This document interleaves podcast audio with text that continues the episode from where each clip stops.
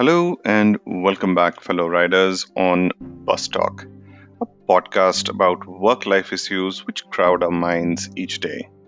Myth busting into reality, Bus Talk shares stories, anecdotes, observations, some tips and tricks to better your work life balance or lack thereof. Simply put, it's a straight talk to help you cope with various work life situations without having to reinvent the wheel. And yes, there is a lot of traffic, so it does take time. We go slow, steady, and at our own pace. If this is what piques your interest, you're on the right bus. So sit back, turn up the volume, and enjoy the ride. I'm your host, GB, and you're listening to Bus Talk. Well, hello and welcome back to Bus Talk. And today I have a fascinating episode for you. It's deep, dark, layered, and complex. Yes, you guessed it. I'm going to talk about Game of Thrones. well, not really Game of Thrones, but stakeholder management, albeit Game of Thrones style. So, in true spirit of GOT, let me give you the background first, the reference to context.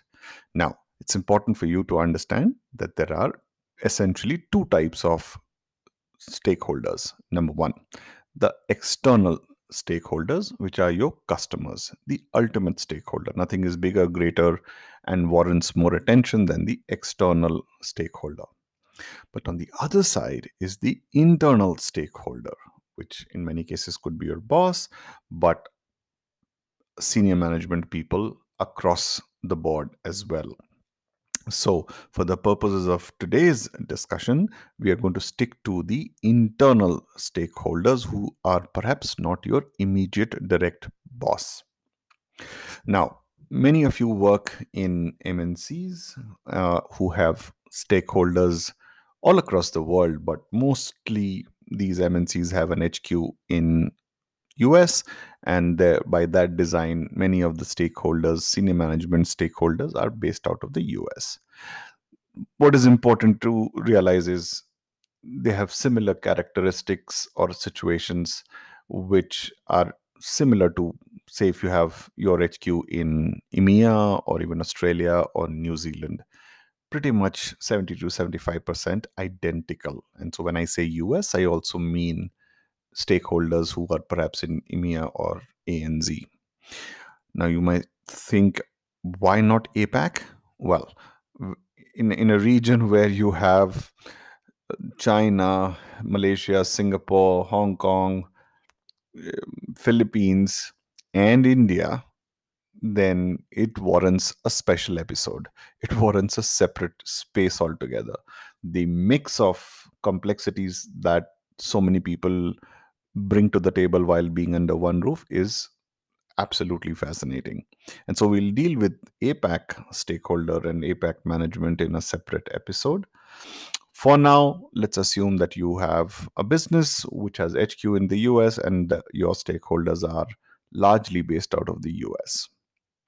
Now, it's uh, why is this a tricky situation? Because in most cases, as per definition, a stakeholder has a stake in your business right? And by that design that stakeholder has a stake in your happiness and which is precious. And so how do you insulate yourself or protect yourself or navigate yourself if you don't get along well? For example either by way of an ideological difference or maybe a personality clash.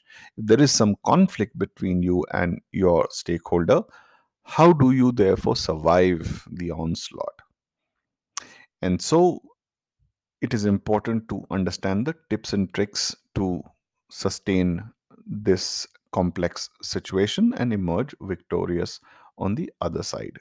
But bear in mind, this is the deep, dark end of the pool. So there will be many instances where something that seems right might also be wrong, something that seems black could also be white.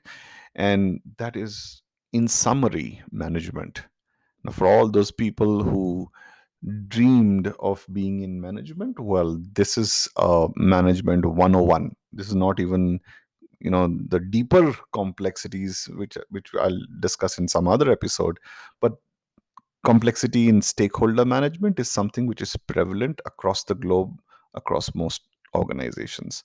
So, brace up, get your swords in play, sharpen your swords, get your shields in eh, in play, and be ready for a fascinating episode.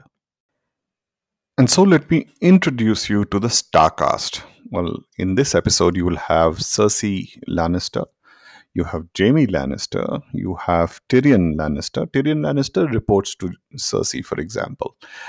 Um, and you have a whole host of other characters which will feature in various uh, shape or form or size or the length of the role, as it were.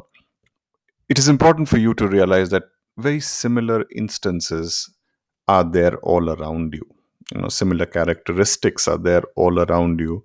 And so try and identify and relate to some of the characters that you hear in this episode and and see if you can spot them uh, at your own workplace.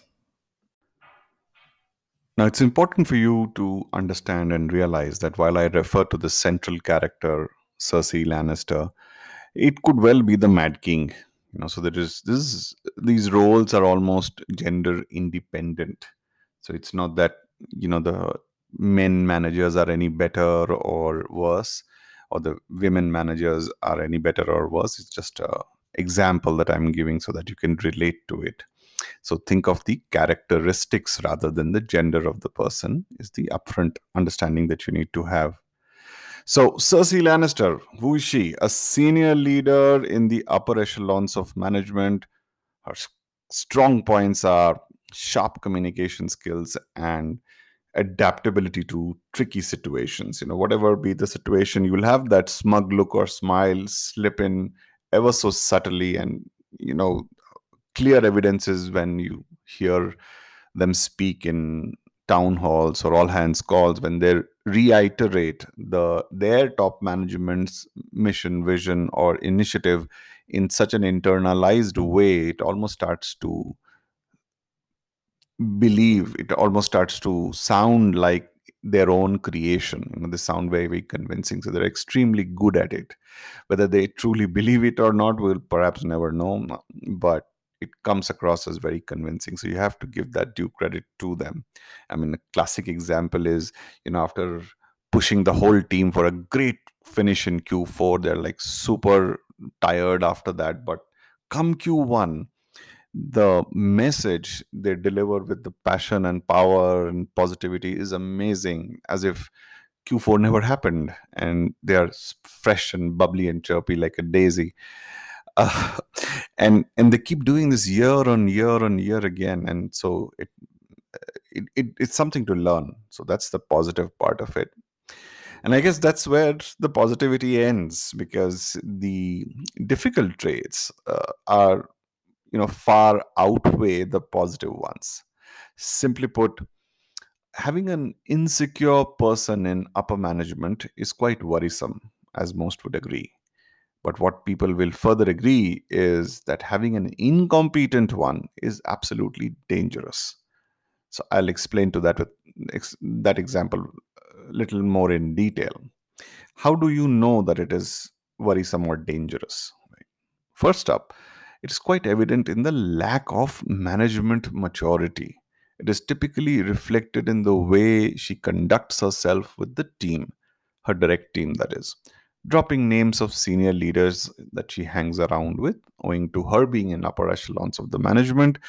It's a way of establishing the gravitas and the power and the control that she has in the system. The subtext being, please listen to me, therefore, because I hold a lot of power. So people who report to her need to understand this dynamic very clearly. While she will be absolutely pristinely politically correct about it. Every now and then you will see her drop a hint of how being close proximity to uh, the power center, she gets to learn and know and interact uh, much more and has access to power much more than her directs would ever imagine or get to that position. And it is proven when people disagree with her, hell breaks loose. She's quick to jump into conclusions and propagate a perception about this person with people immediately surrounding her, which is her directs. And the people who surround her largely are the yes ma'am without a blink kind of people. They are wary of her style of functioning. So, being vindictive is a natural way of life. The way she manages her directs based on a yes ma'am strategies, inconsistent behavioral patterns, and no backbone to show against tough asks or tough situations made by other people. Sometimes the teams, for example, throw back a tough question and she you will find her vetoing such asks. For example classic one is say the year on year salary increment or the compensation revision. Now if the man if her management has said well you could only get 2% and the team says we deserve a 4% i'm just hypothetically giving examples simply because the preceding 2 years they haven't got a raise. So instead of fighting the battle for 4% she will push forth the 2% saying this is the way of the world. And if you don't like then then you don't like it. Too bad. Deal with it. So these situations work both ways. On one hand you could perceive that to be as an iron hand as in managing it with a tight control. On the other hand you are a spineless jellyfish where you have no say uh, or you, you have no power or control over what has been given to you. And therefore whatever the team says to you lands in pretty much a dead end. You simply are very clarkish for lack of a better expression almost like a pass through that whatever they decide that's what you execute. So which defeats the purpose of Cersei being a strong upper echelon management leader and this is just the worrisome part the dangerous part, however, is slightly more sinister. I explain how. It's the way she connects with her extended team, her skip level, as in the, the directs who report to her. They also have a team, right? So, therefore, this is the N plus one team I'm talking about. So, what she periodically, regularly does to keep an ear to the ground, as it were, is to bypass a manager without their knowledge in many cases and talk to the team, skip level team directly. Now, while that might be a way to, you know, break the ice, what she does wrong in that process is asking the young people, the entry level reps in most cases, about their manager. So she provides an ear, a platform, a forum where a rep can complain about their manager. Now, as we all know, such discussions are tricky because they are always laced with a lot of emotion, and more than emotion, they're laced with perceptions. A common problem with most people managers are that the moment they introduce something which is not a popular decision like a hard decision like yes you have to be at work at by 7:45 a.m. so that you can begin work at a.m. It's not a very popular decision at least in India, right? And so if a rep gets an opportunity to argue that with uh, their manager's manager, they're most likely going to add a little more to the fact. And while the role of Cersei in that case should be look, I hear what you say, but a policy is a policy. If in that instance Cersei comes and says, hmm, so your manager is not being accommodative, therefore that is the perception she develops, then that is, you know, is dangerous. Why? Because the subtext in this is that the team starts to believe for every problem I can go to my skip level I don't need to trust my manager. I need to go. So, whatever little sanity, discipline the manager is trying to bring to the table is often met with a resistance. And the team displays their frustration or resistance by way of 360 degree feedbacks. These mechanisms are there where an anonymous feedback, anonymous feedback can be given against your manager. And so instead of it being a get to know each other better tool, 360 degree feedbacks are often unfortunately used as a retaliatory mechanism. Now, the original goal of a 360 degree feedback was to ensure comfort that people can freely speak their mind. But the tricky question is how do you ensure that when they speak freely, they are being factual? Basis what? How do you ensure that that is not being retaliatory in nature? Just the same retaliation that you fear from a manager, right? That people often don't speak against a manager in fear of retaliation. Maybe he will uh, destroy my appraisals, or maybe she will do this or something. That's a retaliatory mechanism, and rightfully so. There should be forums to express or counter that that um, unfortunate uh, situation. It is the reverse of it is also possible, where a team can be in a situation where they can retaliate against the manager even if the situation is not accurate. And so, in this case, Cersei makes the most of it. That's the dangerous part. She trusts the point of view of reps over her directs. And by doing so, she causes a rift in the team. 70 80% of the team fear that, well, if the senior manager is liaising with us directly, then, well, we can talk to her directly and why worry and therefore they have a sense of power that comes to them right they, have a sense of i am above the law of the land. I therefore can equate myself with my manager. And if my manager doesn't go away then how will i become a manager? And these kind of thoughts creep in whereas the simple focus should be on focus on your external customers. Do the business do the role. And by this repeated activity she ensures that there is the direct report is constricted or sandwiched in between and not being able to justify what is causing the the rift in the team. Whereas there is this part of team which believes in this manager's capability and he, they are risking their careers in some sense to uh, align with the manager instead of the, the, their manager's manager what it does is what's the net of the story in all this complexity is that it becomes a toxic environment. It becomes a politically charged toxic environment with very little to do with what the customer is thinking outside. It's very sad because nobody is a winner in this in the real sense while somebody might get to keep their job in their role and as is the case people with power generally tend to prevail despite all this incompetencies and anomalies. But what the company loses is good talent good strong talent. Yes the same talent that they spent 6 months to hire with 5 rounds of interviews with 4 rounds of verifications and 3 rounds of this and 2 rounds of that. After crossing hundreds of candidates and filtering out the top talent a top talent is wasted by such unfortunate circumstances and that is a loss to the business.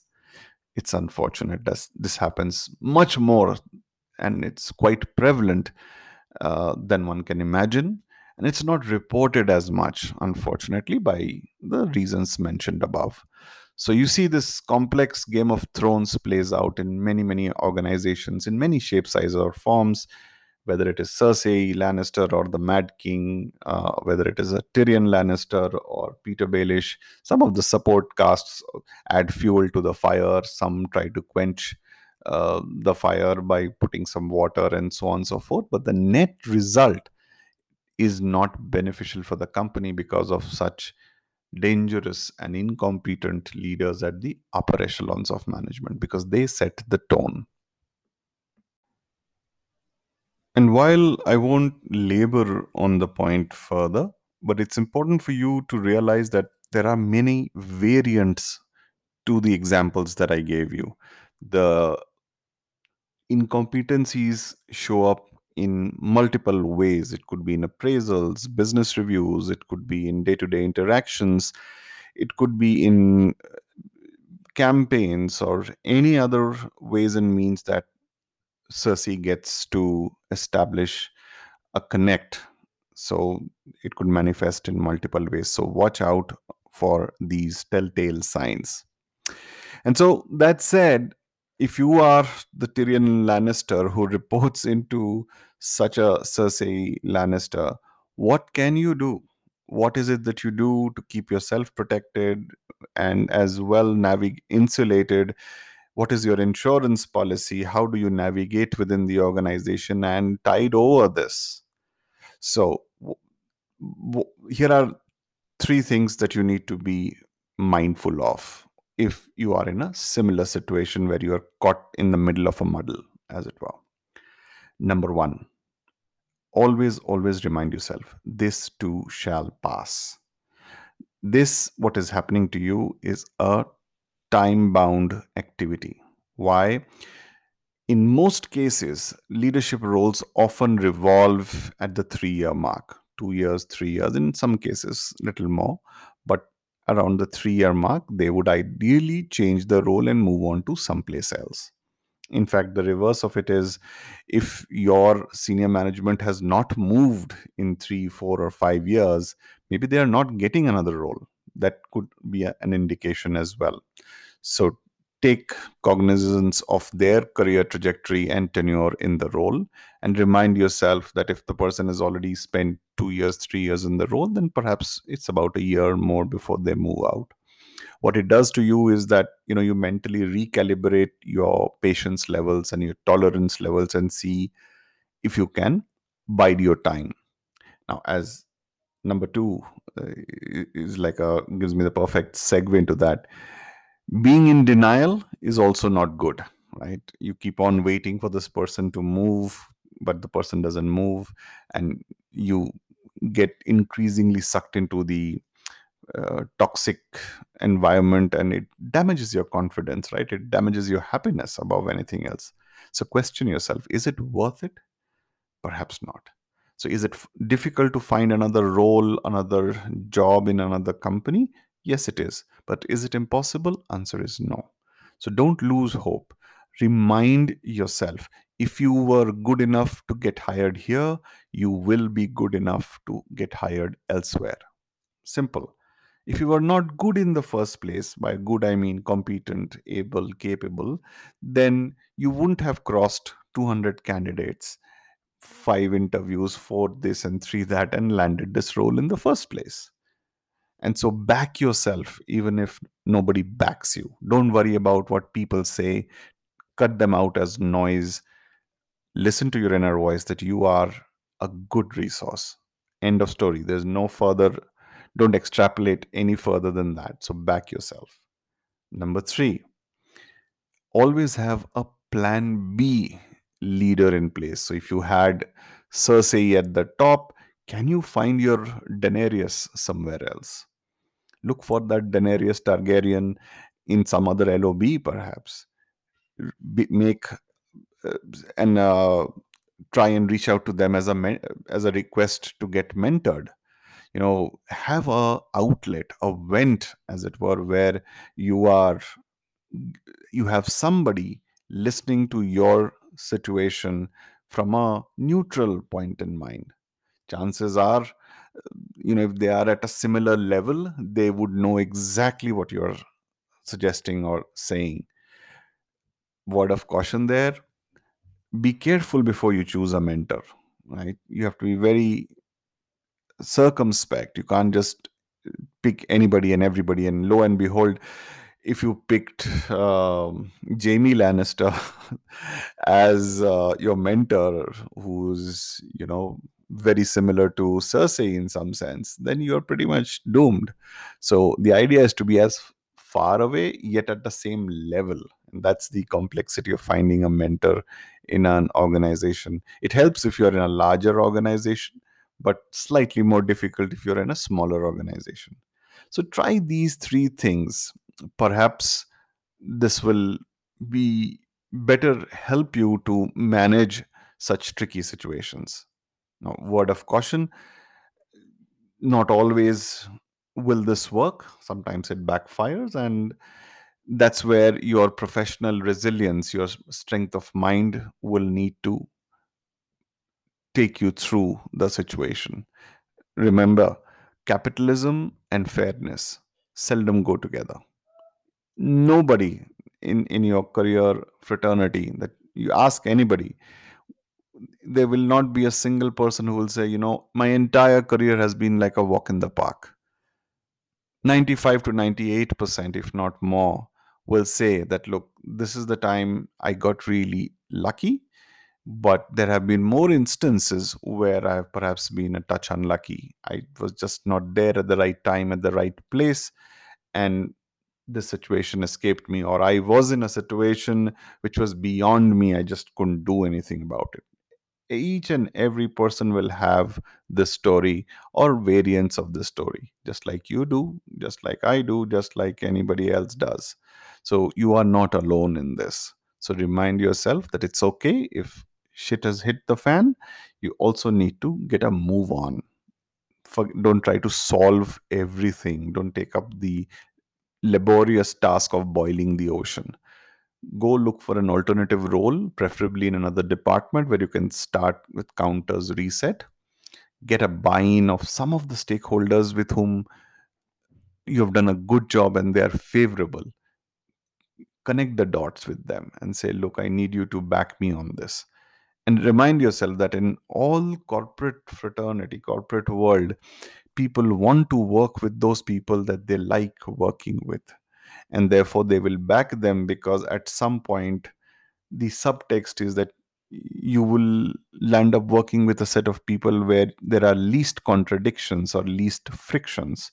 And it's a harmonious team as it were. And it's a you, you're privileged and lucky if you do manage to get that. Uh, so while on one hand that is great, on the other hand, if there is no friction, then the team never grows because if you don't question, then how does the business grow? If everybody is thinking the same, then somebody is not thinking, right? And therefore, who is watching out for the iceberg, which is just ahead? So if you're the Titanic and you're at the you're the captain, you need two other people sometimes to you know come and alert you that look we might need to change course even though it might go against the contra- the popular opinion so as you see right this is not a simple black and white situation when this is management. Isn't this what you wished for? And if you're an individual contributor listening to this well welcome to the gray side. I won't even call it the dark side. Perhaps it's the dark gray side if you will. This is what it is. And right or wrong good or bad but this is what you've got to handle manage navigate as and when you get into the senior management or middle management over the years I, are you ready for it and so in conclusion you know i'll remind you of the classic cliche beware what you wish for sometimes it just comes true you know you've always pushed for, wished for getting into management, senior management, or top management all your careers. And oftentimes I've come across people once they have entered into the complexity of senior management, they are completely clueless. Like, what do I do now? So beware what you wish for and be ready uh, that if tomorrow that becomes a reality, then you assume a role where you can defend yourself. Can you become the Jon Snow and prevail? Or would you be some of those side characters? I don't even remember the names now, but who also fought and also ran and then eventually perished away. So, good luck uh, with your career and good luck managing the complexity that awaits you while you enter into a management role.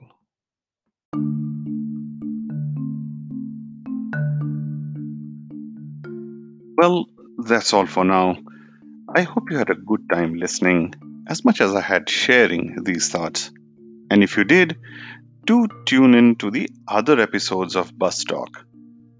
Yes, you could share them on Facebook or Twitter, and with especially those who might appreciate similar content.